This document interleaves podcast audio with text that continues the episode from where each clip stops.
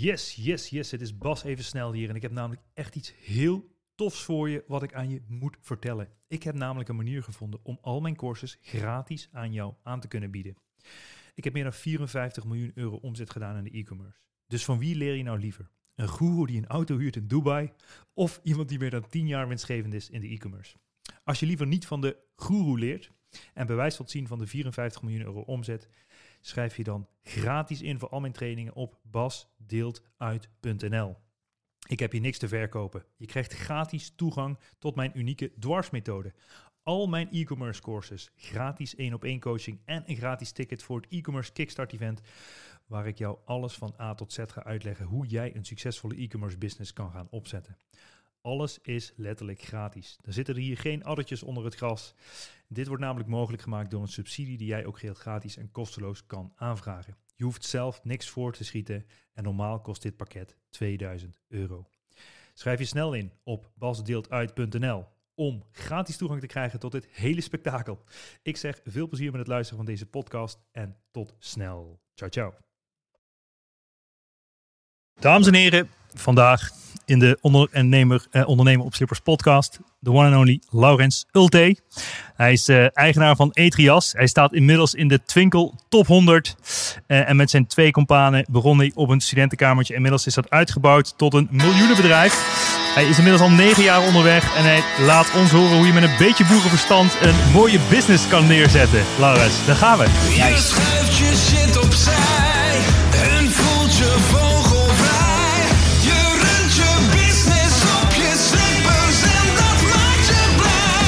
Yeah. Droom is werkelijkheid, bent van de stress bevrijd. Je kraakt de code van het leven nu met zekerheid. Yes. Laurens, wij gaan eh, vandaag de e-commerce code kraken, geloof ik. Welkom in ieder geval in de Ondernemer op Slippers podcast. Ja, dankjewel Bas. Dankjewel. Ja, ehm, ja. Eh, vertel even iets kort over, over jezelf. Oh, eh, ja, wie is Laurens? Eh, nou ja, goed. Ik ben dus Laurens eh, begonnen met een e-commerce bedrijf tijdens mijn studententijd. Ehm, eigenlijk wilde ik af, van kinds af aan gaan ondernemen.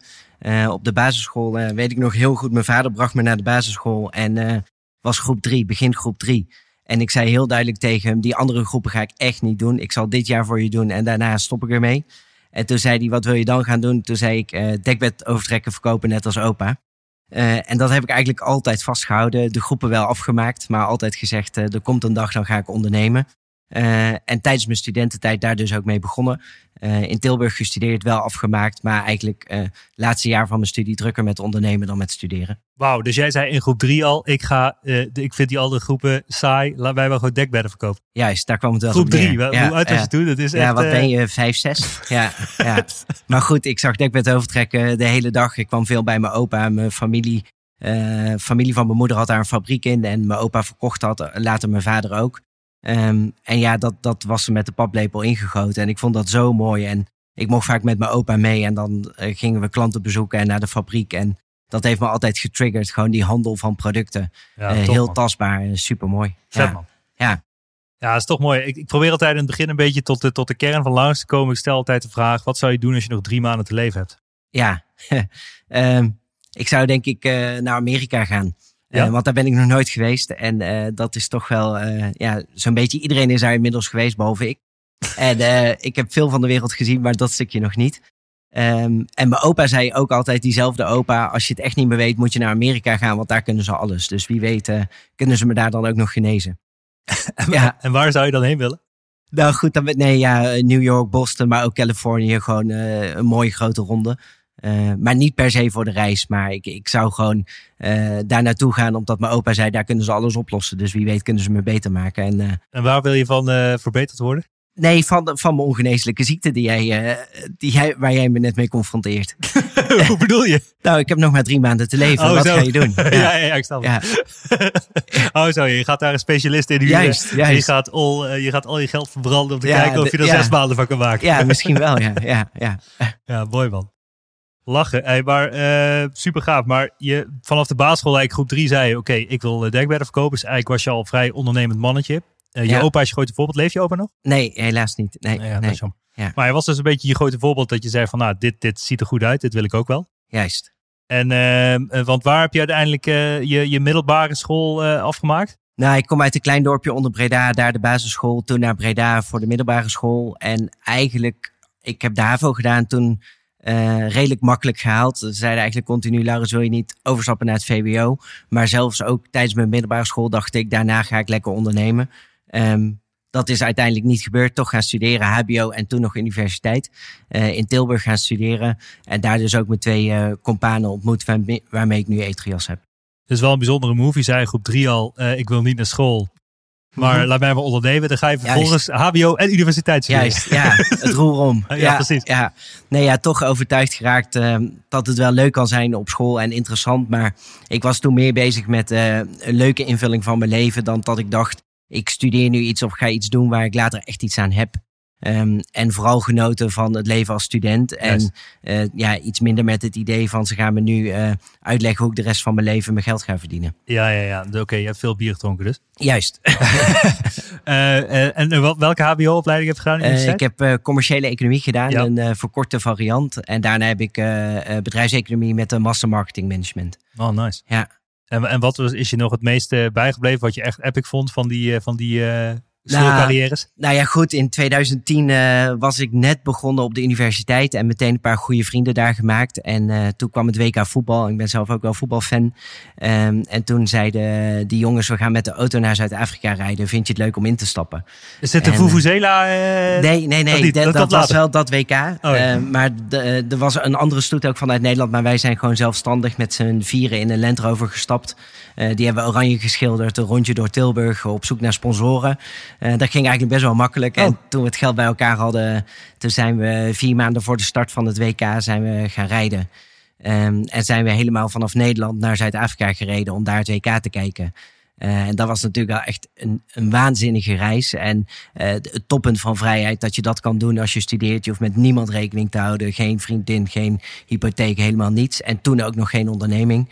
Eh, dus gewoon ja, spullen pakken, wegwezen. Vet. En wat is nou het, het, het bizarste wat je hebt meegemaakt in die reis naar, naar Zuid-Afrika? Ja, best wel veel dingen eigenlijk. Want je rijdt dwars door Afrika. Wij hebben de oostkant gepakt. Ehm, en eigenlijk wel een hele gekke trip gehad. eh, met veel merkwaardige dingen. Ehm, in Kenia zijn we op een gegeven moment vast komen te zitten. Toen hebben we op één dag 14 kilometer kunnen afleggen. eh, op een hele dag autorijden.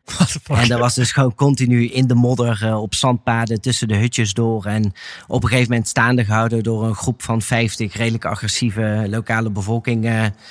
mensen met grote, grote messen. En ze zeiden: We zijn local government en je moet betalen, anders kom je er niet door. En dat, dat liep best wel hevig op daar. En uiteindelijk zijn we er langs gekomen, een beetje moeten betalen. Ehm, en toen zijn we dus s'avonds om tien uur eh, gestrand de auto op een vrachtwagen moeten zetten via een natuurlijk eh, rotje. Eh, en zo uiteindelijk nog dat onveilige gebied uitgekomen met behulp van die vrachtwagenchauffeur. Om vervolgens de volgende ochtend bij het asfalt aan te komen en gewoon weer enigszins in de bewoonde wereld te zijn. Ja, dat is wel echt een. Ja. Maar heb je vaak eh, dat soort corrupte mensen dat je even wat geld het raam moest flikkeren en gas moest geven? Eh, ja, in sommige landen wel. Ja, zeker. We zijn toen ook door Syrië gereden en door andere delen van het Midden-Oosten. Dat komt toen nog goed. En eh, daar was het wel vaak dat je werd staande gehouden. En ook dan zeiden ze, heb je een gevaren driehoek, was in Egypte. En dan liet je die vol trots zien. En toen zeiden ze, ja helaas, dat is verboden in Egypte, want deze is niet gekeurd. En dan kreeg je een boete. Niet. Dus ja, dat is gewoon... What the fuck? bij, bij voorbaat ben je, gewoon, eh, eh, ja, ben je gewoon het haasje en moet je gewoon betalen. En waar sliep je dan? Is het tent op het dak? Of, eh, Eh, nee, nee. We hadden wel een tent bij ons, maar dat was een redelijk luxe ding. Want we waren vier verwende studenten. Dus we hadden een tent met twee woonkamers en, en twee slaapgedeeltes. En waren we anderhalf uur mee bezig om op te zetten. Eh, dus hebben we het maar twee keer gedaan. En eigenlijk altijd lokaal gewoon eh, een hotelletje of een hostelletje. Je kon er altijd wel iets vinden om te slapen. ja, Ja. Super, super mooi avontuur, man. Ja, Echt ja, echt heel vet. En dat zou ik ook meteen, ik zou meteen weer instappen. Ja. Ja. Op dat moment zeiden heel veel mensen, je bent knettergek. eh, wat ga je doen in godsnaam in Afrika? Eh, met de auto, met z'n vieren. Nergens verstand van succes. Maar het was echt een geweldig avontuur. Eh, en nog autopech gehad, banden verwisselen, eh, dat soort Ja, nou ja, toen in Kenia was eh, de hele auto wa- was redelijk gebroken. door, door, die, door dat moeilijke stuk door de modder. Ja. En we hebben wel wat meer mankementen gehad. En dan we hadden een hele oude Land Rover. En allemaal best wel makkelijk te maken, omdat er weinig computer gestuurd was. Eh, dus we zijn altijd wel weer door de lokale bevolking op weg geholpen. Wauw, Ja. wauw. Maar Ja. je kan ook iets, weet ik veel, van een as afbreken of zo. En dan eh, ben je in de afgelogeerd waarschijnlijk. Ja, zeker. Gelukkig. Ja, gelukkig Ja. is dat niet gebeurd. Nou ja, kun je altijd nog vliegticket boeken en verder vliegen. Waar... Ja, ja, en- ja met, maar met die instelling zijn we ook wel gegaan. Want eh, geen van ons allen kon een auto repareren of wat dan ook. En we hebben gewoon gedacht van, nou, we zijn slim genoeg om altijd wel een oplossing te vinden. Vet, En alle problemen die we gehad hebben, hebben we ook een oplossing voor gevonden. Dus uiteindelijk zijn we er gekomen. vet mooi avontuur. Ja, Ehm, en eh, dus tijdens je, de, je zei al, al kort, tijdens je universiteit heb je dus een paar eh, gasten goed leren kennen. En ben je eigenlijk op een studentenkamer begonnen. De- de- die, gasten waar je nu Etrias mee bent begonnen, twee companen, zaten die ook in die auto? naar nee, nee, nee, nee, nee, nee. Dat zie ik ze ook niet zelf doen. Nee, nee. Nou, één van de twee misschien nog wel, maar nee. Er waren drie andere studievrienden. Ja, Ehm, en uiteindelijk heb ik eh, Stan en Wouter, met wie ik Etrias heb leren kennen in Moskou toen we op studiereis waren. En dat klikte ook meteen heel goed. En echt ondernemende types ook, met hun eigen kwaliteiten. En dat was een hele goede mix waarmee we Etrias konden starten. ja, En eigenlijk tot op de dag van vandaag gaat dat nog super supergoed zo. ja. Ja. Eh, want eh Etrias, jullie hebben lifestyle stores, hè, verkopen van alles en nog wat. Eh, van eh, bedden, beddengoed, maar ook eh, laarzen, pannen. eh, ja, Klopt, klopt. Ja. ja, we zijn ooit begonnen met alleen maar beddengoed via, de, via mijn vader, mijn opa, die link dus. Ehm, en toen begonnen we met een webwinkel met hoeslakens en dekbed overtrekken. En eh, toen zei eh, mijn vader nog, eh, ah, wie gaat dat nou online kopen? Dat was 2010 en dat gebeurde al heel veel, maar er gebeurde ook nog heel veel fysiek. Ehm, maar uiteindelijk vielen de eerste orders binnen. En toen we eigenlijk net terug waren eh, van de Afrika-reis. Ehm, en toen snel besloten om uit te willen breiden. Omdat er zijn zoveel productgroepen geschikt voor online. En eh, toen was er ook nog lang niet zoveel te koop als nu. En lang niet zoveel concurrentie. Eh, dus vanuit beddengoed snel doorgegaan naar andere productgroepen. En inmiddels hebben we een breed scala van, eh, van verschillende webwinkels. Met alle hun eigen specialiteit. ja, beetje de niche strategie opgezet onder één Ja, paraplu, maar wel verschillende Ja, ja, maar inmiddels is het wel zo. Als je een huis koopt, kunnen wij bijna de rest inrichten. Van de kledingkast tot de keuken, tot de slaapkamer, de badkamer. De, Nice. ja, we zijn heel breed gegaan. Vet. Hey, en hoe ontstaat die eh, samenwerking met die andere twee companen? Vertel eens even wat jullie kwaliteiten een beetje zijn dan. En hoe, hoe dat dan tot stand is gekomen. En hoe dat dan op die studentenkamer eraan toe ging. Eh, nou ja, goed. Ja, ik had het idee, eh, de connectie met het beddengoed en eh, de drive om ondernemer te worden. En Wouter die kon programmeren, die studeerde ook economie, maar die kon zelf wat code rammen. En die snel overtuigd van het idee en hij vond het leuk, dus dat gingen we samen doen.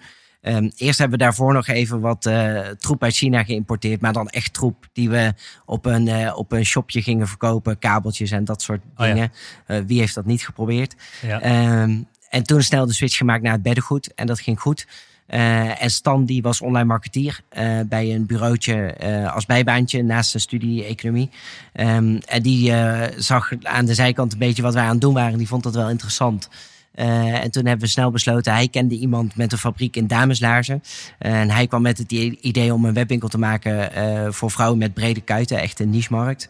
En Wouter wilde die ook wel bouwen. En toen hebben we snel besloten om dat allemaal bij elkaar te gooien. Vet. Ja. En daar is Eetgas uit, uitgeboren. Eh, en ik woonde tussen de Unie en het centrum. En zij ook. We woonden eigenlijk bij elkaar om de hoek. Zij woonden samen in een, eh, in een iets luxer appartement. Ehm, en dat was eigenlijk al snel omgedoopt tot ons kantoor. En vanaf daar eh, gingen we de shops vullen. En ging Wouter de code bouwen. En op een gegeven moment gingen we ook klantenservice live zetten. Maar we hadden af en toe nog een college. Dus dan was het echt heel snel naar de Unie. Of toch maar niet. Want iemand moet de telefoon opnemen. En ik deed marketing en zij deden bedrijfseconomie. Ik weet eigenlijk niet eens welke master. Eh, In ieder geval een andere master. Ze hadden weinig eh, dezelfde colleges. Eh, dus dat wisselde dan zo een beetje af. En best wel snel besloten om iemand erbij aan te nemen. Gewoon een het broertje van een goede vriend van ons. En die was net klaar met zijn middelbare school. En die kwam naar ons helpen met producten invoeren, klantenservice, telefoontjes, mailtjes. om snel een beetje te kunnen opschalen. Ja, vet. Ja, ja. Wat ik bijzonder vind, hè, ik bedoel, ehm, ik heb zelf een paar bedrijven gehad met eh companen en ik was er zelf niet zo heel goed in. Dus het is best wel bijzonder dat je een bedrijf hebt die al negen jaar oud is. En dat zal niet over, over eh, eh, ja, hoe noem je dat, glad ijs gaan. Over één ijs. of- Of, ja, dat gaat niet vanzelf, zeg maar. Ja. Het is niet altijd rainbow butterflies. ja. Dus dan heb je twee companen. En dat is toch, ik vind het bijzonder dat je nog steeds met, met z'n drieën samen bent, zeg maar. En bijna na ja, negen, ongeveer tien jaar nog steeds zelf samen in de business staat. Weet je, het is toch, ja, dat moet ook zijn, zijn struggles hebben samen om overal uit te komen. Of- Zeker, zeker. Ja. eh, maar kun je er iets over vertellen of is dat eh, Nou, lastig? Nee, dat is eh, bedrijfsgeheim. Ja. nee, nou ja, goed. We, we zijn wel drie mensen met de eigen persoonlijkheid en eigen kwaliteiten. En aan de ene kant is dat de, de, de sterke kant van het bedrijf. En soms is het misschien ook de zwakte, omdat je ook niet altijd op één lijn zit. Maar inmiddels is het bedrijf dusdanig volwassen en hebben we zo'n groot team. dat we best wel goed autonoom draaien, ook zonder ons. Ehm, en dat iedereen daarin echt zijn eigen rol heeft. Eh, dus Wouter is onderdeel van ons IT-team. Ehm, en die zit daar heerlijk op zijn plaats en die kent de business als geen ander. Eh, en kan dus supergoed schakelen met onze andere programmeurs. Ehm, Stan heeft ook zijn eigen rol in procesverbetering en online marketing. eh, wat hij destijds al deed en wat ook echt zijn discipline is. Ehm, ja, en ik kwam met de eerste leverancier en doe nog steeds een groot deel van de inkoop. Samen met wat HR-werk, wat ik ook echt leuk vind om te doen.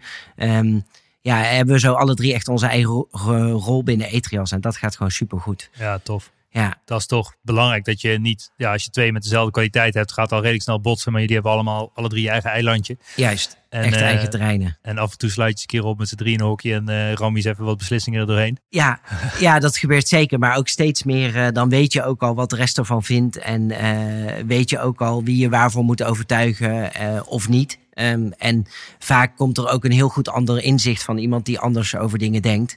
Eh, en dat zet elkaar ook op scherp. Eh, Ja. Maar inderdaad, vooral iedereen heeft zijn eigen eilandje. En dat, dat werkt gewoon heel goed. Maar die, die, die omslag daar naartoe, dat was soms wel lastig als eh, iemand anders zich met mijn HR-beslissingen ging bemoeien. Of ik eh, een mening had over IT, wat anders moest. Ja, dan op een gegeven moment leer je wel van ieder zijn vak. En dat is bij ons nu heel duidelijk. Ja, Ja. vet. Want Op dit moment ben je dus, je zit binnen Twinkel Top 100. Dat betekent dat je bij de 200 grootste e-commerce partijen van Nederland hoort in, in ieder geval. Ja, Eh, met ja. hoeveel, hoeveel mensen hebben jullie eh, op dit moment eh, ongeveer in dienst? Nou, op dit moment hebben we 112 man op de loonlijst. Ja. Dus dat is wel echt flink. Ja. En dat komt ook omdat het nu mega druk is met corona. Dus we hebben opgeschakeld in ons eigen magazijn. Ja, dus heel veel parttimers daar rondlopen. Maar we hebben een vast team op kantoor van eh 40 FTE. over 60 man. Wauw. Ja, en dan hebben we het magazijn erbij. Sinds een eh, paar maanden doen we dat ook zelf. Ja, Eh, dat was wel echt een big step voor ons om dat eh, in huis te gaan trekken. Ja. Ehm, en dat hebben we ook weer allemaal zelf ontwikkeld, de hele WMS. Ehm, en dat draait super goed nu. Dus Ja. daar zijn we ook echt heel trots op. vet. Ja, over dat zelf ontwikkelen, daar wil ik dadelijk nog eens wat langer over lullen. En, maar en welke, als dit jaar zeg maar een beetje de, de curve doortrekt, dan zit je on track voor hoeveel omzet ongeveer? Eh 25, 30 miljoen, zoiets. Nou, netjes. Ja. Maar goed, ik bedoel, de- ik bedoel wij kennen elkaar wat langer ook. Ja, En zeker. we hebben natuurlijk Ja. wel vaker gehad ook over marges die in e-commerce worden gemaakt. Hè? Dus het wordt best wel scherp, Sky aan de, aan, de, scherp aan de wit gevaren. Ja, ja, zeker. Eh, Ja. dus, dus vaak heb je het over, over procenten winst of misschien Klopt. wel procenten verlies, zeg maar. En dat, en dat ehm, ja, waarschijnlijk zal dat, eh, ik weet niet, eh, misschien is het bij jullie anders, maar misschien ook niet. Eh, maar kun je daar wat over vertellen? Nee, ja goed, e-commerce, de marge is inderdaad flinterdun. Eh, er wordt zelfs veel verlies geleden. Ja. Wij doen dat gelukkig niet. Ehm, maar we stoppen wel ook heel veel terug in groei. En we hebben een aantal webwinkels, als je die gaat uitrekenen, dan zijn ze echt wel heel winstgevend. Ehm, alleen het geld wat we daar verdienen, dat investeren we weer in nieuwe productgroepen. Ehm, en all over blijft er, blijft er inderdaad een paar procent over. En dat is inderdaad. Het, lijkt een beetje bij de e-commerce business te horen, hoewel wij wel eh, vertrouwen hebben in het verder optimaliseren van de business. En bijvoorbeeld het zelf gaan doen van de logistiek. Ehm, dat is een rekensom die extreem gunstig uitvalt. En eh, de eerste resultaten zijn daarvan binnen, nu we eh, een kwartaal echt zelf gedraaid hebben. En dat is gewoon super positief wat, wat je daarmee kan bereiken. Ehm, en er zijn heel veel knoppen om aan te draaien. Alleen het is vaak interessant om, om voor de omzet te gaan en niet voor de marge of voor de winst. Het scheelt heel erg dat wij hoog segment verkopen. Dus eh, we verkopen eigenlijk bijna alleen maar A-merken. eh, waar je over het algemeen een oké marge op hebt. En eh, waarbij je de, de merken die heel prijsagressief in de markt liggen, die proberen wij niet te gaan verkopen. Dus we proberen die merken aan te sluiten waar we nog wat geld aan kunnen verdienen. Ja. Ja, dus het is wat dat betreft, het wordt een steeds agressiever spelletje en je moet erin blijven zijn. Wat is een beetje die endgame of zo? Is dat, is dat uiteindelijk verkoop je de tent of blijf je dit nog tien jaar doen of is er geen endgame? Nou ja, dat is, heel veel ondernemers zijn er altijd heel druk mee. En zeker denk ik van onze generatie. En uh, tuurlijk sta je altijd open om daarnaar te kijken of wat er mogelijk is. Uh, uh, de endgame voor Etrias als bedrijf is denk ik de groei die we nu maken nog heel lang heel mooi doortrekken. En wij zien gewoon, we doen ook veel buitenland waar Amazon al groot is. En daar kunnen wij prima naast bestaan. Um, en in Nederland heb je ook Bol en andere giganten waar wij echt helemaal niets bij zijn qua omzet en qua, uh, qua grootte van het bedrijf. Maar we kunnen daar wel winstgevend naast bestaan. Wow. Uh, en daardoor, we groeien ieder jaar, al negen jaar op een rij. Um, en op die manier um, uh, de groei van Etrias doorzetten, dat, dat is waar wij heel druk mee bezig zijn. Um, en wie weet wordt dat een keer voor ons iets anders. En komt er wat anders op ons pad. of komt er iemand die geïnteresseerd is in Etrias. en tuurlijk gebeurt dat al wel eens. En dan kijken we daarna. Maar vooralsnog is dat niet, niet het geval. Nee, als je zo hard groeit, kan ik me voorstellen dat zolang je nog niet geplateaud bent en denkt van ik heb nu echt geen idee meer hoe ik verder moet groeien, uh, ja, dan is het spel nog misschien te leuk om het zelf dan te spelen. Ja. En, en welke landen verkoop je nu allemaal? Uh, we doen uh, Frankrijk, Duitsland, Engeland en Nederland. en ook die talen en dus ook de landen er rondom. Dus België, Zwitserland, Oostenrijk. Maar allemaal zelf via je eigen shop? Juist, ja. En, en dus ook eigen klantenservice met native mensen. we hebben Britten in dienst, we hebben Franse mensen in dienst, we hebben mensen uit Duitsland in dienst. Het zit allemaal op kantoor in Nederland? Ja, Wow. En dat is ook wel een zoektocht om daar een goed team in, uh, in, in, in te vinden. We hebben daar natuurlijk minder mensen voor nodig. Want onze uh, IT'ers en onze magazijnmensen en onze uh, een groot, groot deel van de basis is gewoon Nederlandstalig. Alleen op een gegeven moment als het om uh, content gaat of om klantenservice en ook een stukje online marketing, ja, dan zoeken we echt die native mensen. Um, en dat gaat ons redelijk goed af, maar dat is wel een zoektocht en een uitdaging ook om ze in Nederland te houden. Ja, ja, ja. Want bedoel, dat is ik bedoel, ik heb net een transitie gemaakt en uh, 30 man eruit geknikkerd. Omdat mm -hmm. ik een wereldwijd merk wil hebben. Dacht ik ook, heb ik wereldwijd mensen nodig. Ja, ja. Ik bedoel, als ik in Japan ga verkopen, en wat jij misschien ook op een dag gaat doen. Uh, dan, dan, ja. ja. dan zoek jij Japanner die de hele dag achter ja, zetten. Ik zoek een Japanner in Japan die gewoon goed is, dat die daar aan het doen is. Ja, nou, misschien wordt met Japan een andere verhaal. Want die, die zie je nog wat minder in Nederland uh, rondlopen. maar goed. Uh, ja, onze ervaring is dat je als je op de universiteiten gaat kijken, dan vind je een heel goed team aan studenten die parttime voor je wil werken uh, uit het buitenland. Uh, echt geen enkel probleem. En een klein deel daarvan wordt in Nederland verliefd of die blijft hangen of vindt het hier toch echt leuker dan in Frankrijk of Duitsland. En zo vorm je een team. En ja, dat, is, dat gaat ons goed af. En vind het fijn om dan die mensen in je directe omgeving te hebben, zodat je er ook lekker mee kan schakelen en dat dat niet digitaal gaat. Ja, tof sowieso vet. Weet je, als je een goede bedrijfscultuur zet en de vibe zit erin en, en er zit een beetje een flow in de business, dat, dat, dat voelt heel lekker als het allemaal zo draait, zeg maar. Ja, Tenminste, klopt. dat kan ik me voorstellen. Ja, zeker. Ja, nee, dat is zeker zo. We groeien ieder jaar en uh, nu ook door de logistiek zelf te gaan doen, dat is zo'n zo'n positieve impact uh, op de bedrijfsvoering en de dynamiek in het team. Ja. uh, je ziet gewoon mensen op IT opeens een pakketje mee inpakken. En Ja. in de drukte die we nu extreem hebben, zie je dat het hele kantoorteam opeens bereid is om in het magazijn mee te draaien. En dat is Ja. zo gaaf om te zien. Het is nu een beetje kerst in de zomer, toch? Ja, ja, zo kun je het. Ja, zeker. Ja, het is meer dan kerst in de zomer. Ja, Ja, dat hoor ik ook al Het is echt man. gekkenhuis. Ja. Bizar man. Wel, Ja. ja. ja, het is natuurlijk goed voor de handel. Maar ik bedoel, ik ben benieuwd hoe het zich ontvouwt natuurlijk de komende maanden. Dus mij betreft moet je nog redelijk flexibel blijven in ieder geval hoe het zich gaat uitpakken. Ja, zeker. En we zien ook productgroepen, bijvoorbeeld het, het meer stukje high fashion, dat krijgt echt klappen. Eh, er wordt gewoon weinig uitgegeven aan een dure jas of een paar mooie schoenen. Eh, omdat mensen zitten binnen, ze gaan niet naar buiten. Dus waarom zou je, Ja, ze hoeven niet gezien te worden. ja, waarom zou je je best doen om er goed uit te zien? Ja. nou ja, goed, zo zitten wij er ook bij. Nee. Maar, maar dat, dat merk je wel. En juist alles om het thuisblijven leuker te maken, dat gaat helemaal door het dak. Ja, Ja, vet. Ja.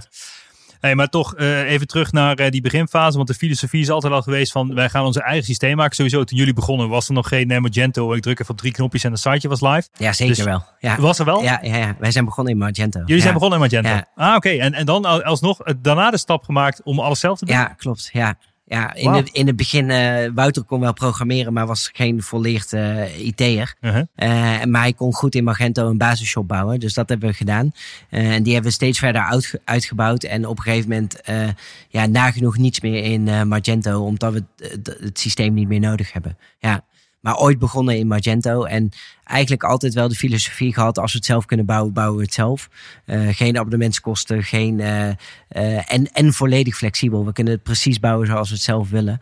Hoe het op onze business naadloos aansluit. Ja, want dus begonnen Magento steeds meer uitgefaseerd. En nu is alles eh 100% jullie eigen code. Nou ja, of goed, zit er nog ergens ik- een backbone Ik van ben, Magento? ja, ja, dat zit er nog wel. Ik ben geen IT'er, maar we zitten echt de laatste stukjes Magento los te koppelen. Dus dat zal niet lang meer duren eh, voordat we helemaal eh, daarvan los zijn. Ja. Ja. ik vind het heel bijzonder. Het is natuurlijk een make or buy altijd die je maakt. Want die denkt van ja, Shopify begint bij 29 euro per maand geloof ik. Ja. Je drukt op drie knoppen en je hebt de meest geavanceerde plugin geïnstalleerd. Ja. En dan Eh, ben je locked in. En dan ben je locked in en jij denkt van nou nee, laat ik maar gewoon eens even drie maanden gaan programmeren. Dan heb ik hetzelfde. Ja, nou ja, met onze WMS dus ook inderdaad. Ja. Dat doen we vaak met systemen. We hebben toch steeds, we kunnen het beter zelf bouwen. eh, want dan kunnen we het echt helemaal maken hoe we het zelf willen. En we hebben de mensen ervoor zitten. Eh, het is uiteraard ook hun keuze om het op die manier te doen. waar wij heel blij mee zijn en wat wij ook alleen maar aanmoedigen. Ja, ja ik vind het wel vet. Ja, Maar er zitten, komen veel uitdagingen op de weg. Ik bedoel, heb je wel eens gehad dat het systeem er helemaal uit lag en dat het drie dagen duurde voordat het weer online kwam? Of- Nee, gelukkig niet. Anders hadden we ook drie IT'ers minder, denk ik. Want eh, nee, da- dat is wel, eh, daar, daar zijn ze zich terdege van bewust dat het, de show must go on. Dus we, we hebben natuurlijk hebben we ooit downtime gehad en is dat prioriteit één om dan te kijken eh, waar zat de fout en hoe gaan we ervoor zorgen dat dit nooit meer gebeurt. En het ergste wat ik me kan herinneren is, is een kwartier, twintig minuten. Hoogstens een uur, maar dan s'avonds laat van we gaan het nu meteen fixen. Ja. Eh, maar over het algemeen eh, draaien we best wel stabiel. En, en bijvoorbeeld afgelopen Black Friday hadden we topdrukte. En toen, eh, we hebben nog een heel klein stukje software uitbesteed. Eh Pazel maakte onze labels. En die hadden toen toevallig wat issues. Wat ook gevolgen had voor ons. Maar Ik zal wij, wij waren gewoon prima in de lucht. Ja. Ja, ja, ja dan, dan bedoel dan, als je dan inderdaad 25 andere connecties maakt met andere systemen en die liggen eruit, dan Ja, verneuken zij het voor jou, zeg maar. Ja, En dan dus- kan je het beter 100% zelf aan de hand hebben, want dan verneuk je het in ieder geval zelf. ja, en dan kun je het zelf oplossen. Ja, precies. Ja, ja. ja. ja.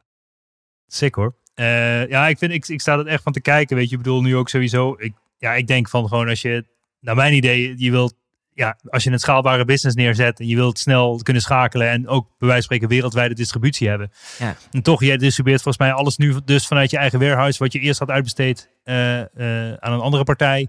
Distribueer je nu zelf vanuit hier naar al die landen? Of heb je ook tussenstations in Frankrijk of andere landen zitten? Nee, dat gaat allemaal vanuit Nederland meteen eh, het netwerk in van de vervoerders om het meteen bij de consument ook in het buitenland af te leveren.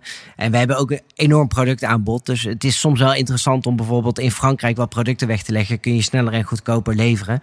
Alleen we hebben bijna een half miljoen producten online staan. En ja, die, kunnen we, die hebben we zelf niet eens allemaal liggen. En laat staan dat we die op twee of drie locaties weg kunnen leggen. Dus het, eh, de logistiek is allemaal in Nederland. Eh, Ja, ja. want, hoe ga je, want je, een half miljoen items heb je online en je hebt ja, bijna wel, ja. En, ja. en, maar je hebt ze niet allemaal liggen, dus doe je, laat je ze dropshippen of werk je op een andere manier? Nee, gaat eh crossdock door ons eigen warehouse. Dus wat wij doen is, sommige merken kopen we in, hebben we volledig op voorraad. Alle hardlopers hebben we liggen. maar er is ook een heel groot deel extended. Eh, wat we dus wel aanbieden, maar op vijf werkdagen of op drie werkdagen. Ehm, en dat wordt eh, een paar keer per week ingeschoten in het magazijn van onze leverancier. Komt bij ons binnen eh, en wordt dan meteen gecrossdokt naar de klant. En jij leest alle voorraden van de leverancier uit of zo? Juist, ja. ja, Ja, ja, oké. Dus je weet of dat het daar voorraad ligt en dat je het kan afroepen en dan Klopt. wordt het besteld als iemand het bestelt. Ja, en vaak is het dat we de beste 10 of 20 procent, die hebben we standaard op voorraad liggen van een bepaald merk. Ja. En alleen voor dat merk is super interessant om, eh, om de rest ook bij ons online te krijgen, omdat daar gewoon aantallen in zitten. Ja. Eh, maar we hebben niet de data of de, of de eh, collectie wisselt te snel door om het, om het allemaal zelf in te kopen. Ehm, en dan ligt die, die voorraad centraal bij het merk. En daar heeft hij natuurlijk het, het beste effect, want dan kan iedereen eruit plukken. Ja. Ehm, en dat doen wij dus ook. Ja, want je hebt natuurlijk de keuze om, om breed of diep te gaan. En je hebt er ervoor gekozen om, om heel breed te gaan. Dus verschil, heel veel verschillende categorieën aan te bieden. Dus met een half miljoen producten dus. Maar je zegt, je bent begonnen in beddengoed. Je, je ziet natuurlijk ook andere eh, eh, gasten in Nederland succesvol zijn met alleen maar beddengoed. Mhm. Is, ik bedoel, en vaak zie je ook dat een klein percentage van je assortiment een groot deel van je winst, of in ieder geval ook van je omzet doet. Is dat bij jou hetzelfde? Of is het wel echt zo dat je denkt van ja, zonder al die half miljoen producten, eh, waarschijnlijk als je er eh, 400.000 schrapt, zeg maar, dan eh, is er nog steeds geen man overboord. Ja, klopt. We hebben veel doorlopen omdat we veel fashion doen. Dus dat is natuurlijk sowieso een ander verhaal. Dan heb je snel veel items die elkaar afwisselen. Ehm, maar over het algemeen hebben wij binnen onze shop zeker 80-20. Ehm, dus zeker dat we toppers hebben die we hebben liggen. En eh, de rest van het assortiment minder relevant is. Eh, maar de optelsom en het gemak waarmee we dat in verhouding kunnen verkopen. eh, maakt het des te interessanter om het wel aan te bieden. Ehm, en ook een stukje prijsrust. Want je merkt vaak dat die 10, 20 procent die je heel makkelijk verkoopt, eh, dat de rest van de markt dat ook doorheeft. En dat dat dus vaak ook wat prijsagressiever is. Eh, terwijl er wat meer niche dingen binnen een merk of binnen een productgroep eh, vaak ook wat rustiger in de markt staan. Ja, Dus voor ons is het zeker interessant. En ook de combinatie van al deze productgroepen zorgt ervoor dat als je wat tegenwind hebt in een bepaalde productgroep, door wat dan ook, eh, dat je andere productgroepen hebt om het op te vangen. Dus wij zijn heel blij met, eh, met deze keuze. Ehm, en we hebben zeker ook shops gesloten in het verleden. En we hebben shops overgenomen waar wij van dachten dat wordt heel groot, maar wat wat tegenviel. Eh, en andersom ook. ja. Maar wel interessant. Maar er zijn natuurlijk twee manieren om ehm, uiteindelijk eh, met, met in ieder geval met hetzelfde aantal bezoekers meer resultaat te doen. Dat is dus je conversie te verhogen of de customer lifetime value te verhogen. Mhm. Ehm, hoe, pakken jullie die twee, hoe pakken jullie die twee punten aan? Nou ja, conversieverhoging is natuurlijk een hot item. En door alle, het, het nadeel van onze manier van werken, we bouwen alles en we doen alles zelf. Eh, we hebben echt een, een backlog waar je u tegen zegt, met heel veel dingen die we graag willen releasen. Eh, heel veel dingen voor conversieoptimalisatie, eh, die wat langer blijven, blijven liggen nu. Mede door ons eigen magazijn, wat we dus zelf geprogrammeerd hebben. Maar doe je veel AB-testen dan en dat soort dingen? Of? Ja, zeker. Doen we wel. Ja. Ehm, en ook kijken bij de concurrentie. Ehm, en we weten vaak ook wel wat wel werkt en wat niet werkt. En eh, de shops ontwikkelen zich door. En eh, wij zijn wel toe aan een eh, verfrissing van onze, van onze front-end. En die, die staat ook echt op de planning. En dat gaat niet lang meer duren. En we hopen daarmee de conversie weer een stukje verder te optimaliseren. Ja, ja, dat kan ook een groot risico zijn. Hè? Je kan ook je nieuwe shop de lucht in flikkeren. En in één keer maak je 2% minder conversie. Ja, en dan ja, is het, even een eh, kopietje bewaren van de... Even krabben. Ja, ja, nou ja, wat je vaak ziet is dat ze dan maar eerst eh 20% traffic naar de nieuwe. Ja, precies, zo gefaseerd. Ja. ja, shop voor shop. En dan hebben we dus wat kleinere shops waar we mee gaan testen, Oh wat we vaker doen. Ja. Eh, maar goed, effecten op de ene shop zijn niet altijd één op één over te nemen op een andere. Nee. Eh, maar goed, eh, zo testen wij zeker. Ja. Eh, en ook de customer lifetime value is natuurlijk online een heel moeilijk verhaal. Eh, want de loyaliteit van de online consument is zeer beperkt. En vaak is die prijsgedreven of zijn er andere levertijd. is natuurlijk een superbelangrijk eh, item voor de consument. Eh, dus om die consument echt eh, loyaal aan jou als bedrijf te maken is een enorme uitdaging. Eh, ik denk dat het bijna niet meer te doen is, maar wij hebben gelukkig wel heel veel terugkerende klanten. En, ja, en, maar wat doe je er iets aan? Of heb je spaarprogramma's? Of, eh, Eh, nee, dat alles niet. We doen veel e-mailmarketing en eh, we proberen natuurlijk onze beloftes waar te maken en de consument zo goed mogelijk te helpen. En we hebben een supergoede klantenservice. We, er wordt altijd snel opgenomen, snel gereageerd op mails en er zitten gewoon slimme, hoogopgeleide mensen die de klanten echt goed helpen. Ehm, en omdat we ook zoveel productgroepen verkopen, is dat een uitdaging, want ze moeten advies hebben van sneeuwkettingen en dakkoffers, maar ook van, van schoenen of van een dure donsjas. Of het, eh, je kan het zo gek niet bedenken. Ja. Ehm, maar daar investeren we wel heel erg in. En waar ik zelf eh, veel mee aan het experimenteren ben eh, in een checkout, zeg maar, is, ja, ik noem het dan het kassakoopje. In het Engels zit volgens mij een bump offer. Weet je, dat je met één Mhm. vinkje even iets kan toevoegen. En dat is Ja. voordat je gaat afrekenen. En wat ook in Amerika veel gebeurt, is nadat je afrekent, dat je dan op de bedankpagina met één druk op de knop, zeg maar, nog een product kan inschieten. Ehm, en inmiddels is het ook dat ik een, dat ik, ik gebruik dan een systeem die dan, als je via Idle hebt betaald en je drukt op één knop, kun je nog een incasso Ja, inschieten. exact. Ja. Is dat iets wat jullie ook gebruiken? Je- Monetize je je bedankpagina al? Of staat er gewoon bedankt voor je order, je ontvangt een e-mail? ja, dat laatste. Ja, ja, Ja, dus- stom dus- hè? Nou ja, dan ligt er wel wat winst halen. Ja, wel. nee, klopt. Zeker. Ja, nee, dat Ja. zijn van die dingen die, eh, die er tot op heden niet van komen. En eh, wat we nog zeker moeten en willen doen. Ja, je kan Eh. zelfs zeggen, het drie jaar extra garantie voor 5 euro of zo. Dan druk ze op één knopje, reken is Juist. 5 euro. Ja, ja, nee, ja, je kan het zo gek niet bedenken. En Ja. inderdaad, die, die, gewoon de cross-selling en de upselling en zo, dat is allemaal prima op orde. Alleen dat soort dingen, het zijn mooie systemen die je relatief makkelijk live kan zetten, waar je waarschijnlijk gewoon heel veel geld mee kan verdienen. Ja, Eh, alleen wat er bij ons eh, dit specifieke ding nog niet van gekomen is. En Ja. waar zeker veel te winnen valt. ja, vet. Ja. Oké, hey, maar dan, dan heb je dus een business die in negen jaar tijd, dus dit jaar, wat zei je, ging je ongeveer 24 miljoen halen waarschijnlijk. Eh ligt een beetje aan de kerst. Ja, nou ja, goed. We hebben nu corona en dat is voor ons. eh, is bloedgeld. ja, ja, eigenlijk wel. Ja, het Ja. is natuurlijk, je gunt het eh, niemand eh, en het is allemaal ellende en je hoopt dat het morgen voorbij is. Maar business-wise is het super interessant en Ja. is het voor ons een hele goede tijd. hè. Maar we gaan dit jaar, ik, ik verwacht dat we net over de 25 miljoen wel kunnen gaan halen. Wauw. Ja. Dat is wel, ja, dat ligt, dat ligt waarschijnlijk een beetje aan Q4, zeg maar. Het kan ook zijn dat het nu Q4 is en dat Ja, Q4 Q- heel erg tegen gaat vallen. Maar ja, je weet het niet. Q4 is heel belangrijk, maar vooralsnog gaat het zo goed dat we wel een, een goede flow te pakken hebben. Ja, Ja. Ja dus eh vol stampen dat warehouse. Ik weet dat ze bij, bij bol.com, zeg maar, daar komen echt gewoon de bussen met eh, Oost-Europeanen die gewoon in dat warehouse eh, staan. Ja, Om gewoon die piek aan te kunnen. En het, eh, omdat die mensen gewoon uit Nederland blijkbaar niet te vinden zijn. nee, klopt. Ja, wij werken veel met studenten en scholieren bij ons in de omgeving. En dat gaat voor ons nog goed. Maar wij hebben ook echt hard moeten opschalen in deze, Ja, deze gekke tijd. ja, Natuurlijk heel bijzonder is dat je, je rijdt naar huis, je ziet de horeca dicht, je ziet eh, Ja. geen, geen kip op straat. Eh, maar bij jou in het magazijn moet je je best doen om eh, op een veilige manier alle pakketjes op tijd de deur uit te krijgen. ja. En heb je nog speciale maatregelen genomen nu voor dat hele coronaspectakel in je dan? Nou ja, goed, jij wel handjelletjes en desinfecterende wipes en iedereen instructies geven, afstand houden, proberen de teams te spreiden en zo lang mogelijk door te werken. Ja, maar zo goed en zo kwaad als het gaat. En Ja. we slagen er eigenlijk wel aardig in. En als je nu kijkt, terugkijkt naar eh, de afgelopen 9 tot 10 jaar, hoe die business dus jaar op jaar is gegroeid. Waar, waar zit hem volgens jou het succes? Ehm, nou ja, allereerst denk ik dat wij echt een uniek eh, scala van mooie merken hebben. Dus de leveranciers maken ons succes. We verkopen gewoon heel veel hele mooie producten. Eh, en daardoor merk je dus ook dat die loyale klant eh, ontstaat. Die koopt een hele mooie pan voor in de keuken. En die denkt, oh, ze verkopen ook beddengoed. Zal vast mooi zijn. Ga even kijken. En als je daar dan op dezelfde kwaliteiten zit. En eh, eigenlijk in hetzelfde segment. Dan krijg je ook kruisbestuiving eh, tussen je shops. Ehm, en daarbij denk ik dat het wel echt een eh, gouden formule is. De manier waarop wij met z'n drieën ondernemen. Dat je, je hebt iemand die vanuit de IT denkt. Iemand die vanuit de online marketing en de procesverbetering denkt. En je hebt iemand die vanuit de inkoop commercie kan denkt. Ehm, en dat eh, met z'n drieën samengevoegd. Dat heeft wel ervoor gezorgd dat we zijn waar we nu zijn. Ja, En dat, dat, dat is denk ik. ehm Tuurlijk, bij veel bedrijven heb je. eh, en ik wil zeker niet zeggen dat wij drie het succes van Etrias zijn. Want we hebben daarnaast een geweldig team. Wat we ook echt een, op een hele leuke manier gebouwd hebben. Met heel veel mensen die al jaren bij ons werken. Eh, maar dat je vanuit eh, drie eigenaren, drie invalshoeken hebt. Die alle drie super gemotiveerd zijn. Ja, dat- dat werkt wel heel positief. ja, vet. Ja, dus, dus de combinatie van de comp companen of de compagnons. En, ehm, en natuurlijk ook, het heeft ook met, met focus en discipline te maken natuurlijk, weet je. Ik bedoel, eh, maar als je nu, stel je zou het nu niet hebben en je zou helemaal opnieuw beginnen. Ben je er dan van overtuigd dat je diezelfde ride nog een keer kan maken?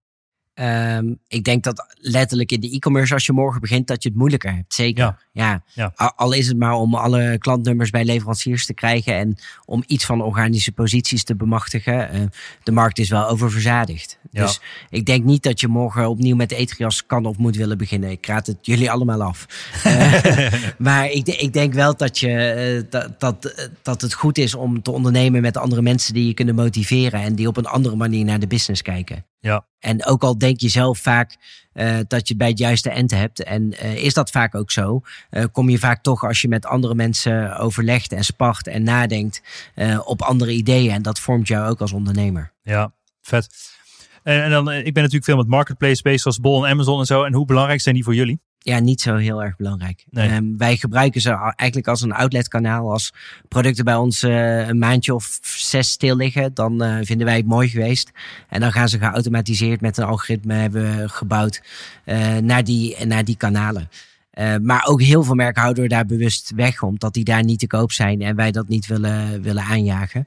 Eh, omdat dat meestal een keuze vanuit het merk is of eh, een bepaalde filosofie van wij zijn dermate high-end dat we niet op een platform gevonden willen worden.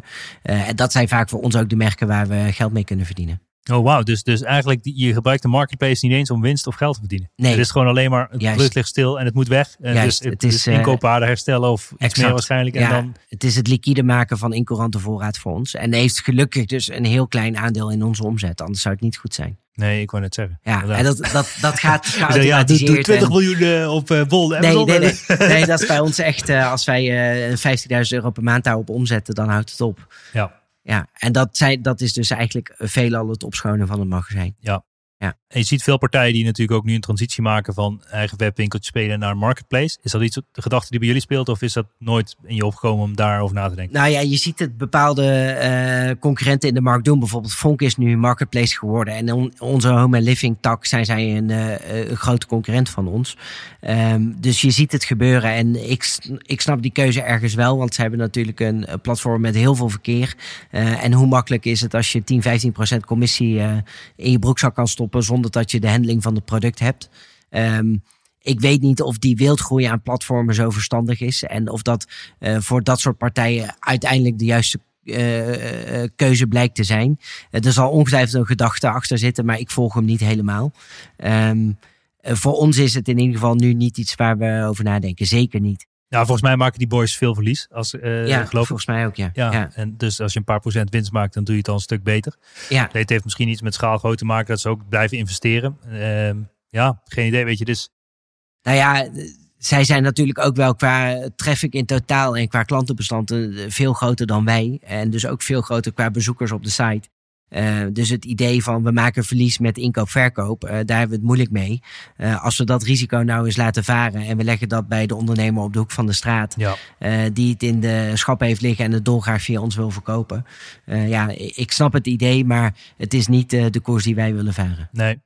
Nee, en plus dat misschien werken dat soort partijen die leven vaak ook weer op het werkkapitaal van de leveranciers. Die zeggen nou prima 60 dagen, 90 dagen betalen als ze zelf al de dingen verkopen. Ja, zeker. Ja. Eh, maar daar zit ook vaak, eh, vaak de winst, toch? Want ik bedoel, jij koopt zelf ook heel veel in. Ja. Eh, hoe zorg je er nou voor dat je ook die, die, die goede merken dan zo laag mogelijk inkoopt? Want valt er überhaupt iets te onderhandelen? Want als jij bij, weet ik veel, Birkenstock eh, slippers zit in te kopen. ehm, ja. ja, dan zeg je, ja, 10 euro Brisa. Ik, ik, ik, ik, ik geef je 9. Ik geef je 9. Nou ja, ja, nee, dat klopt. Zo probeer ik het wel, maar dan zeggen ze meestal, Laurens, drink je koffie maar op. En, Bedankt voor het lachen. Ja, ja, inderdaad. Dank voor de show. Gaan we weer naar huis.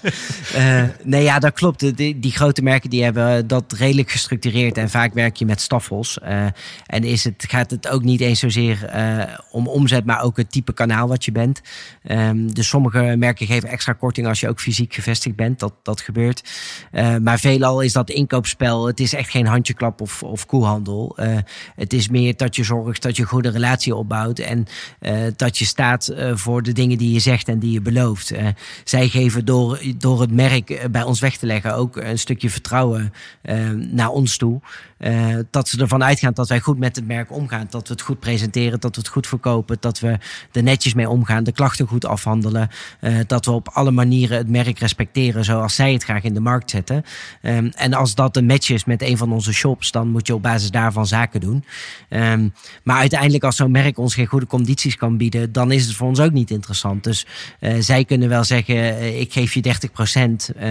maar ja, als dat voor ons niet uitkomt, dan, dan kunnen wij die schoenen niet voor ze verkopen. Dus eh, ik geloof er alleen maar in dat je met een merk goed zaken kan doen als je er beide blij mee bent. Dus zowel het merk moet denken: yes, daar is Laurens van Eetgras, gaan we goed zaken mee doen. En ik moet datzelfde gevoel hebben. En als dat er niet is, dan kun je het beter niet doen. Ja.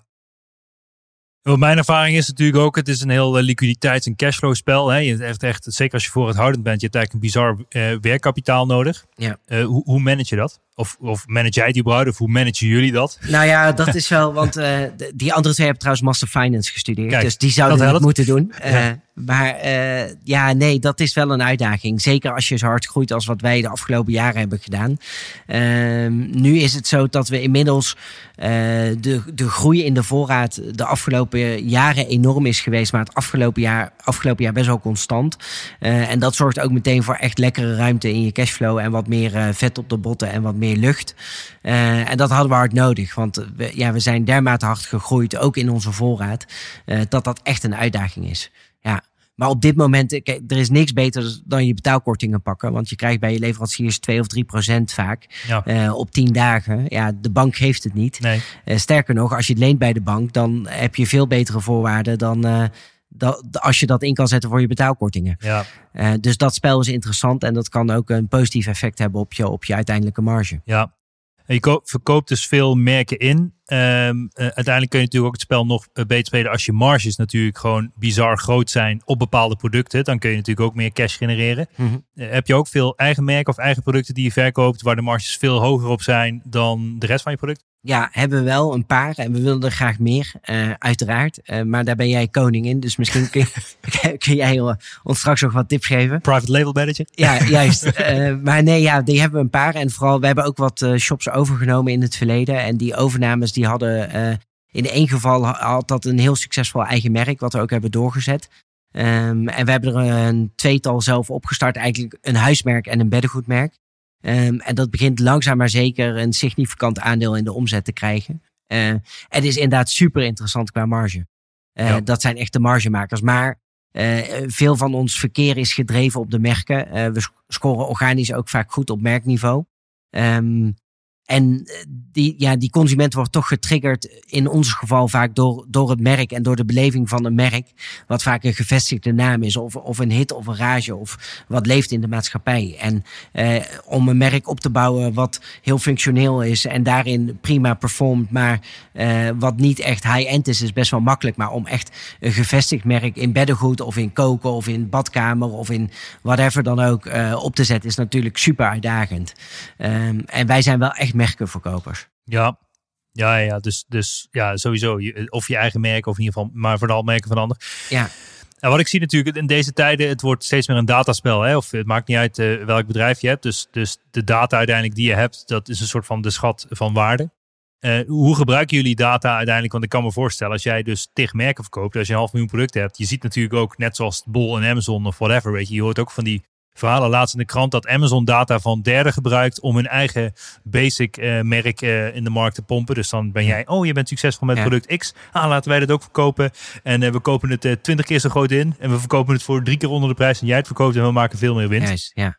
Is dat iets waar jij ook mee bezig bent? Dat je in die data kijkt van, eh, van natuurlijk kijk je naar de data, maar dat je die data gaat gebruiken om uiteindelijk te kijken van nou, als ik nou een eigen merk eh eh, kussenslopen ga maken en ik maak niet eh 30% marge, maar eh 100% of misschien wel 200%, dan kun je natuurlijk ook je winst uitrekenen als je een vergelijkbaar product eh, op de markt brengt. Ja, klopt. Alleen mijn ervaring leert dus wel dat onze eh, klantengroep, onze consument, eh, echt merktrouw is. En niet heel snel switcht als zij eenmaal een fijn hoeslaken hebben van een merk. En heel veel mensen zullen denken, merk hoeslaken maakt me niks uit. Maar een heel groot deel van Nederland heeft ook wel een uitgesproken voorkeur zelfs daarin.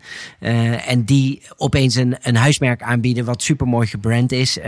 wil niet zeggen dat zij op basis van een prijstrigger of wat dan ook meteen bereid zijn om te switchen naar dat andere merk.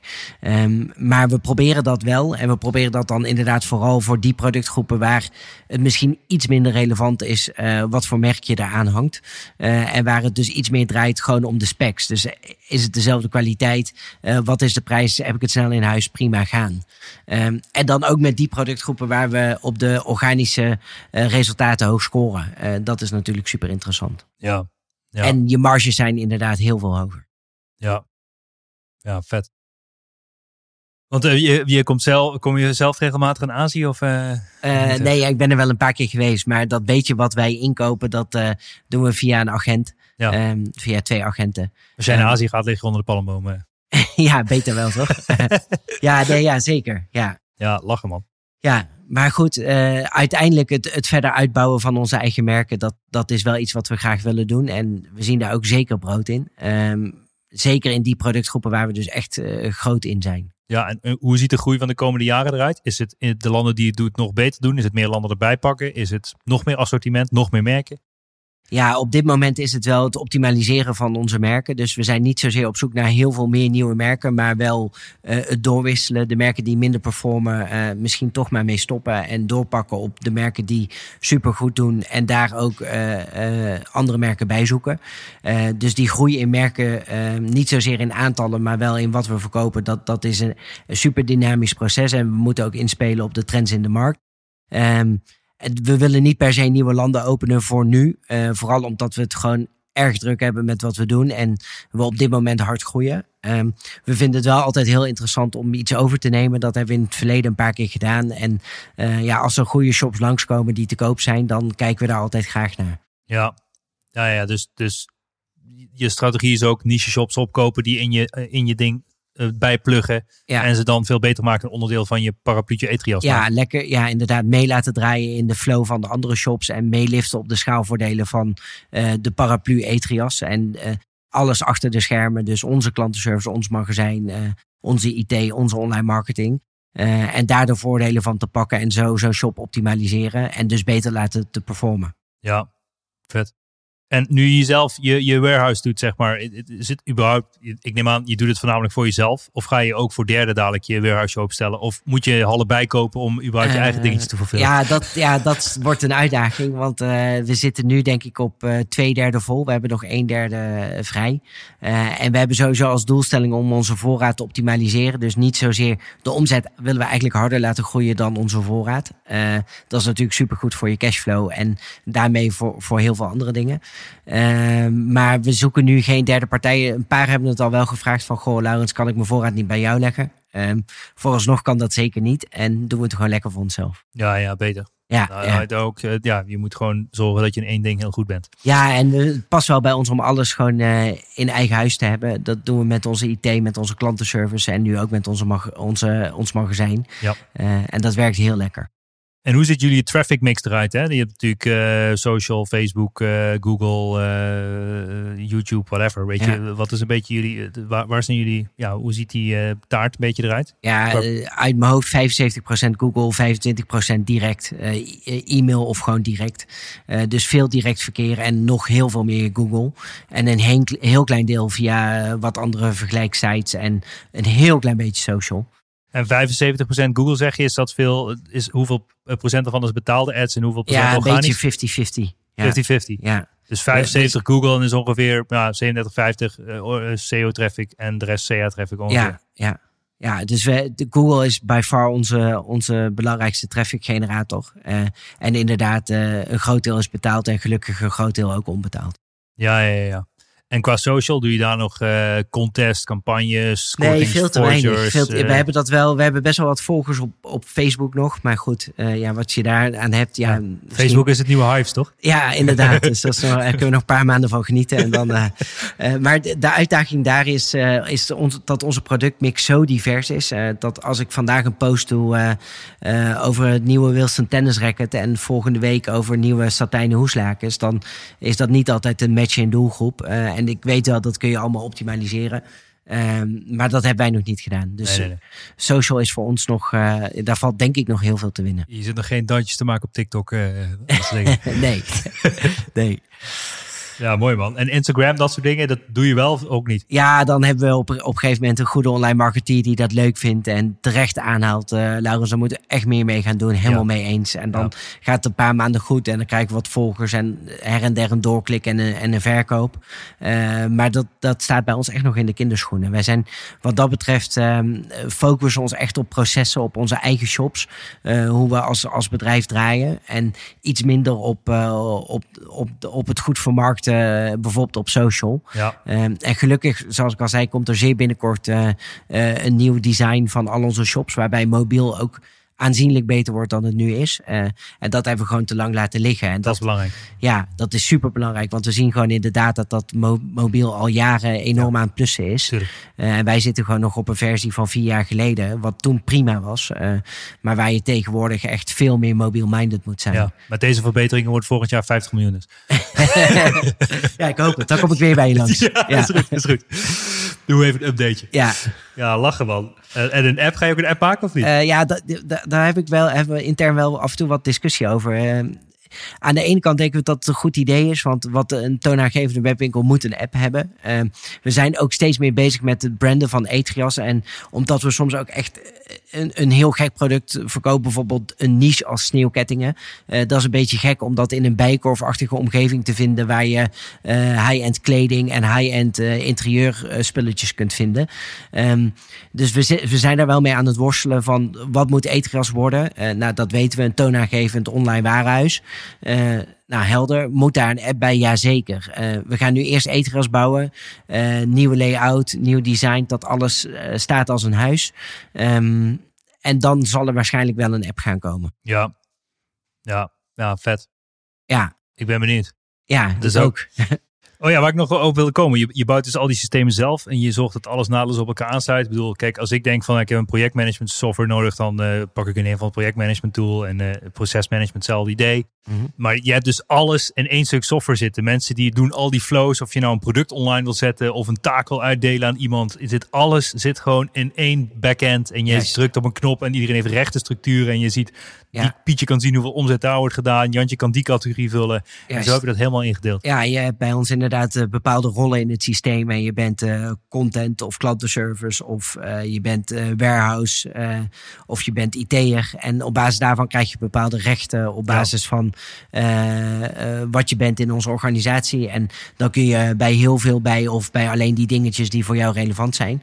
En we doen dus inderdaad alles in ons eigen systeem. Het opnemen van de telefoon, het verzenden van de pakketjes, het, alles. Ja. Maar, maar ik denk dat dat redelijk uniek is. Want als je kijkt naar de Twinkle Top 100, ik weet niet of je wel eens bestudeerd hebt, al die gasten. Hoeveel mensen in die Twinkle 100 hebben hun systeem volledig zelf van scratch af aan geschreven? Ik bedoel, misschien, ja, misschien een Coolblue of zo, die doet dat ook. ja, dat denk ik wel. Dat denk ik. Maar, maar ik een paar bedoel, grote jongens doen het. ja, ja. maar de rest is allemaal gewoon eh het handeltje bij elkaar plakken. En, en ja, eh, even onerbiedig gezegd. Maar Nee, nou ja, goed. ik- ik- Het is niet dat de een beter is dan het andere. Ja, misschien ook wel. Maar voor ons werkt dit gewoon supergoed. En ik denk inderdaad dat er weinig bedrijven zijn die dit zo aanpakken. Ehm, en wij vinden het ook heel belangrijk. We werkten met Klarna en daar zijn we weggegaan. Omdat onze eh, mensen op de klantenservice in de backend van Klarna moesten zijn. Om bepaalde dingen voor klanten te doen. En ja, dit is voor achteraf betalen, is klaar. Hè? Ja, ja, ja, ja. En Ja. wij zeiden, ja, we willen gewoon een API waar we niet mee, me- meer in jullie systeem hoeven te zijn. En gewoon alles vanuit ons systeem kunnen aansturen. En eh, ja, die API die was er, maar die werd op een gegeven moment niet meer ondersteund. En toen zijn we geswitcht naar Afterpay. Ja. Eh, gewoon omdat wij, we geloven er heilig in dat we de business eenvoudig moeten maken. En Ja. dat efficiëntie eh, key is als je, als je marge laag is. Ja, Ehm, en, en daardoor geloven we in een, in een super efficiënt eh, zelfgebouwd systeem. ja, waarin we dus ook heel flexibel zijn en ons heel makkelijk kunnen aanpassen aan, aan ja. een wisseling in behoeften. Ja, en ik bedoel, ik hoor zeker wat je zegt, dat die efficiëntie is rete belangrijk in de e-commerce, want het, het, ja, het zit hem in een paar procent. Dat is de reden waarom ik dus ook geswitcht ben in volledig een flexibel en schaalbaar bedrijf omhoog en omlaag door een virtual team te gebruiken. Eh, wat één zorgt dat je lagere loonkosten hebt. En twee, Mhm. ja, theoretisch kun je echt heel snel naar beneden schalen. Wat moeilijker is als je 100 man op de payroll hebt staan, zeg maar. Ja. Is er iets waar je ook over nadenkt? Of huur je veel mensen in extern of ergens over de wereld of specialisten die je tijdelijk gebruikt? Of misschien wel long term, maar een stuk goedkoper? Of, want nou, volgens mij probeer je zoveel mogelijk in-house te Ja, dus ook echt nul. Het enige die onze rekening stuurt qua dat soort dingen is onze accountant. Oh ja. Maar de- ja, Die wil je niet het niet? ja, ja, dat is eh, toevallig de man van mijn zus. Dus Oh ja. die, Die kun je niet ontslaan. die kan ik niet ontstaan. Eh, nee, goed. Ja, nou, d- dat bedrijf maakt de jaarrekeningen en, en dat soort dingen. En daarvoor, dat kunnen we niet zelf. Maar verder hebben wij inderdaad heel weinig flexibele schil en heel veel in-house. En merken wij nu eigenlijk dat onze omzet eh, zich positief blijft ontwikkelen al negen jaar achter elkaar. Eh, waardoor je ook niet zozeer heel veel flexibiliteit hoeft te hebben. Want die omzet groeit wel mee. En het is meer dat we zeggen, oké, we gaan nu echt twee man aannemen op klantenservice erbij. Eh, want die omzet was eigenlijk drie maanden geleden al daar. En nu moeten we eh, die mensen erbij zetten. En omdat we zo'n fijn team hebben en zo'n fijn systeem, kunnen we daarin ook heel makkelijk wisselen. Eh, Ja. In de maanden dat wat rustiger is, gaan de mensen van onze klantenservice eh, en vanaf nu ook eh, mensen vanuit het magazijn bijvoorbeeld, gaan bepaalde klusjes doen voor onze content, zodat we de collecties weer beter online krijgen. En, Ja. dus we zijn heel flexibel, maar wel met onze eigen mensen. Ja, tof. En hoe waar borg jij de cultuur dan? Want Je hebt zoveel mensen zitten en nu met coronatijden kun je ook niet even naar de apres bar gaan of... eh, Eh, nee, nee, helaas. Nou goed, nu is het even misschien eh, plus, plas aan meten, maar hoe waarborg je cultuur? Doe je veel uitjes, eh, lachen, feestjes, weet ik veel wat? Ja, eh, we hebben echt wel eh, een, een, team opgebouwd van eh, mensen die bij ons binnen zijn gekomen als studentenbijbaantje of als afstudeerstage.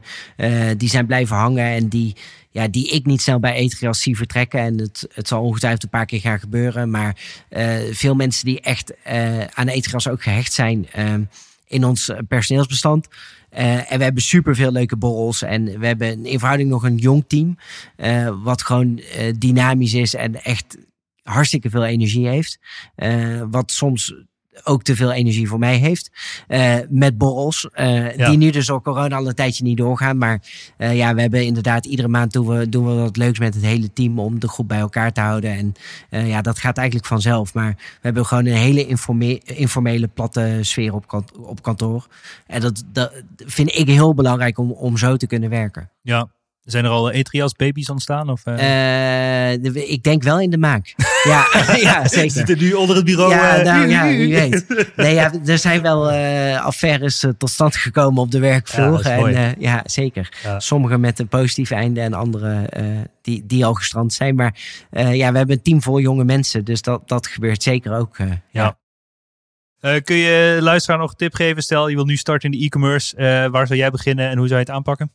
Eh, nou ja, ik Je denk... zou in ieder geval niet Etrias starten. Dus Nee, je nou ja, goed. nou, te- dus, ik denk oprecht dat het heel moeilijk is om nu nog aan te haken eh, in zo'n breed scala aan, eh, aan producten op, in het hogere segment. Omdat eh, de, ja, die taart is redelijk verdeeld. Ehm, als je e-commerce eh, toch wil gaan doen, dan zou ik me zeker richten op een niche. Omdat eh, met niches kun je echt nog onderscheiden. Zeker ook van de grote jongens, zoals een Amazon en een Bol en een Coolblue. Eh, dus ga zeker daar niet het gevecht mee aan. En zoek in eerste instantie een product waar marge op zit. Want zonder marge ben je nergens. Ja.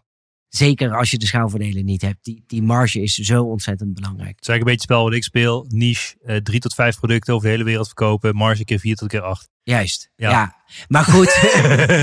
ja, goed. eh, kopieer Bas. Eh, maar als je dat niet wil doen en je wilt toch aan de slag gaan met een iets breder pakket en, eh, en echt een winkel bouwen zelf, dan, dan zou ik daarin een niche kiezen. Ja, dus ja, weet ik veel, begin een, een online hengelsportzaak en zorg dat je daarin de beste bent. Ja, Ehm, ja, da- dan heb je denk ik zeker nog kans van slagen. ja, ja, je ziet nu inderdaad een niche was dan een trend. En nu begint de micro-niche, zeg maar. Dus dan heb je al hengelsport en dan krijg je de hengelsport voor alleen sportvissers of zo. En, dan, Exact. en zo Ja. wordt het steeds specifieker hoe je nog kan slagen, Juist. zeg maar, om mensen te helpen. Ja, En zeker in Amerika, eh, dat, daar gebeurt natuurlijk al alles. Ja, wat daar gebeurt, gebeurt hier over een paar jaar.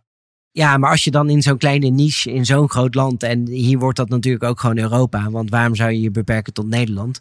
Eh, da- dan heb je natuurlijk wel een enorme doelgroep eh, met, weet ik het, eh, 350 miljoen Europeanen. Eh, Ja.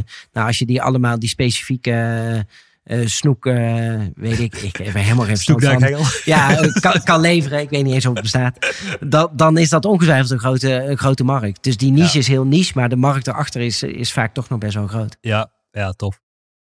Mooi man. Eh, ja, we zijn al bij een uur het lullen man. Ik vond het een mooi gesprek. Heb je nog iets? Wat, waar, kunnen mensen jou vinden? Eh, meer over jou lezen? Maak even schaamteloos reclame. Ja, nou ja, goed. eigenlijk nergens. Ik doe niet aan Twitter. Het is de eerste podcast die ik ooit opneem. Lekker. Dus, Gebeurtje. Ja, je, ja, je kan me googlen, maar ik denk dat je weinig vindt. Ja. Maar volg Etrias. Op social ook nog niet heel actief, maar daar gaan we aan werken. Maar kijk eens rond op onze sites, want er is echt heel veel leuks bij ons te koop. Ja, tof. Heb je nog eh, kortingscode of zo? Nee. Eh, die kunnen we. eh, ik, zal, ik zal ze aan de marketeers vragen of we wat hebben. Ja, is goed. We zetten wel de show notes. Ja. Lachen man. Hey, eh, bedankt dat je er was. En eh, ja, tot snel. ja, jij bedankt voor de uitnodiging. Was leuk. Ja, zeker man. Tof. Bedankt voor het luisteren naar de Ondernemen op Slippers podcast. Check voor meer informatie ondernemenopslippers.nl.